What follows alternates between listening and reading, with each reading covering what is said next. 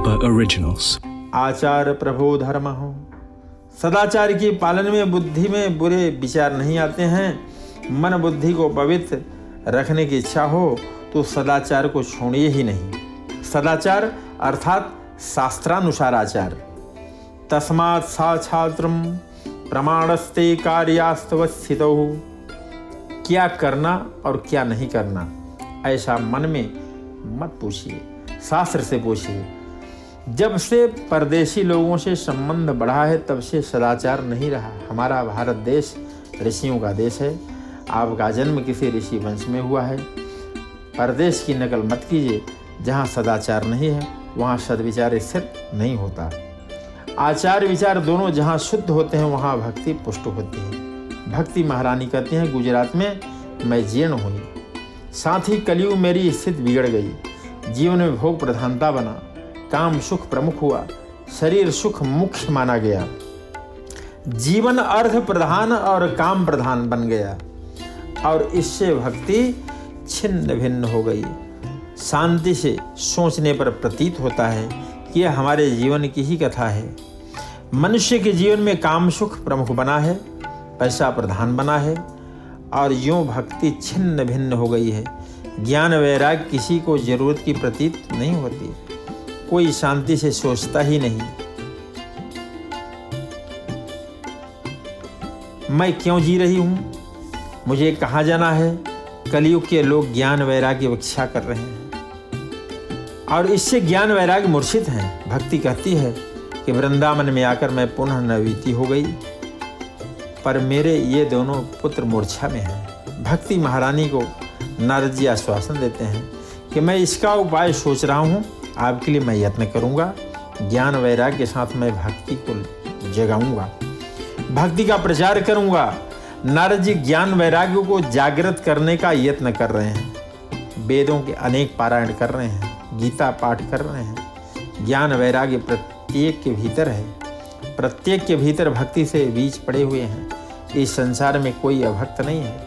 जो ऐसा कहते हैं कि मैं नास्तिक हूँ, ईश्वर मेरी श्रद्धा नहीं है वे भी भक्त हैं। उनके हृदय में भी सूक्ष्म रूप से भक्ति पड़ी है। उन्हें जब दुख होता है, वे भगवान को स्मरण करते हैं, प्रार्थना करते हैं। प्रत्येक के भीतर भक्ति है, पर भक्ति छिन्न भिन्न हो गई है। ज्ञान वैराग्य मूर्छित हो गए हैं।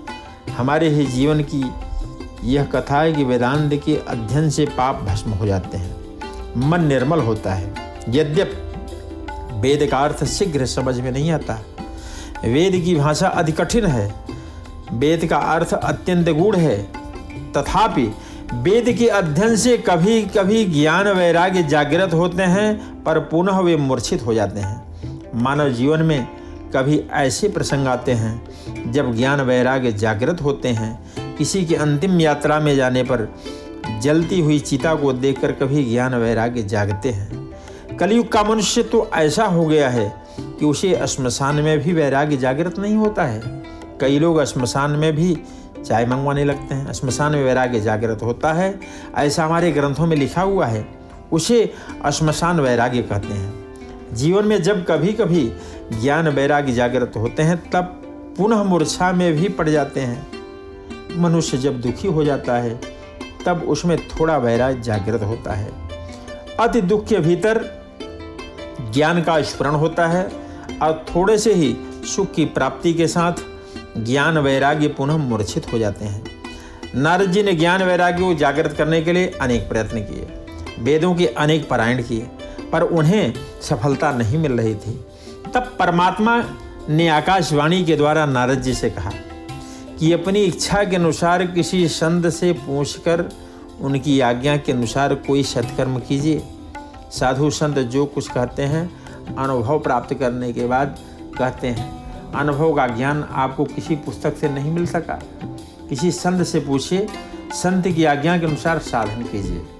नारद जी ने सबसे पूछा हुआ ज्ञान वैराग्य के साथ, भक्ति को जागृत करने का कोई रास्ता दिखाइए। परंतु किसी से कोई मार्गदर्शन नहीं मिला। नारद जी ने बद्री का आश्रम में सनत कुमारों की सारी कथा सुनाकर वही प्रश्न किया। सनत कुमारों ने कहा कि आप भागवत की कथा कीजिए, आपकी इच्छा पूर्ण होगी।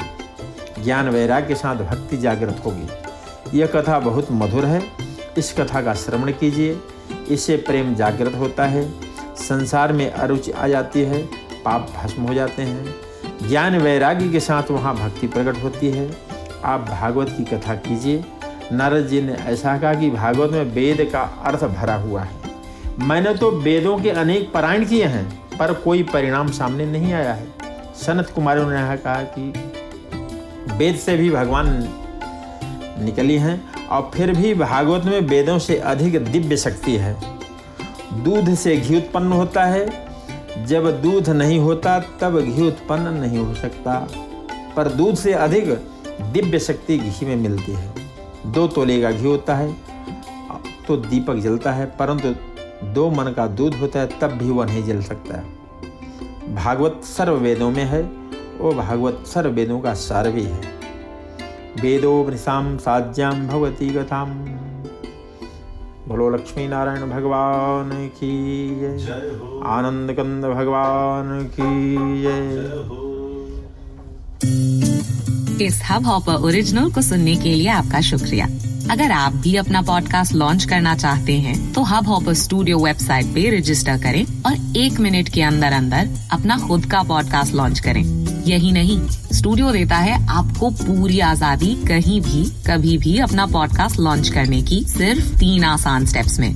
तो साथ में अपना पॉडकास्ट शुरू करने के लिए तैयार just hop on Hub Hopper simply content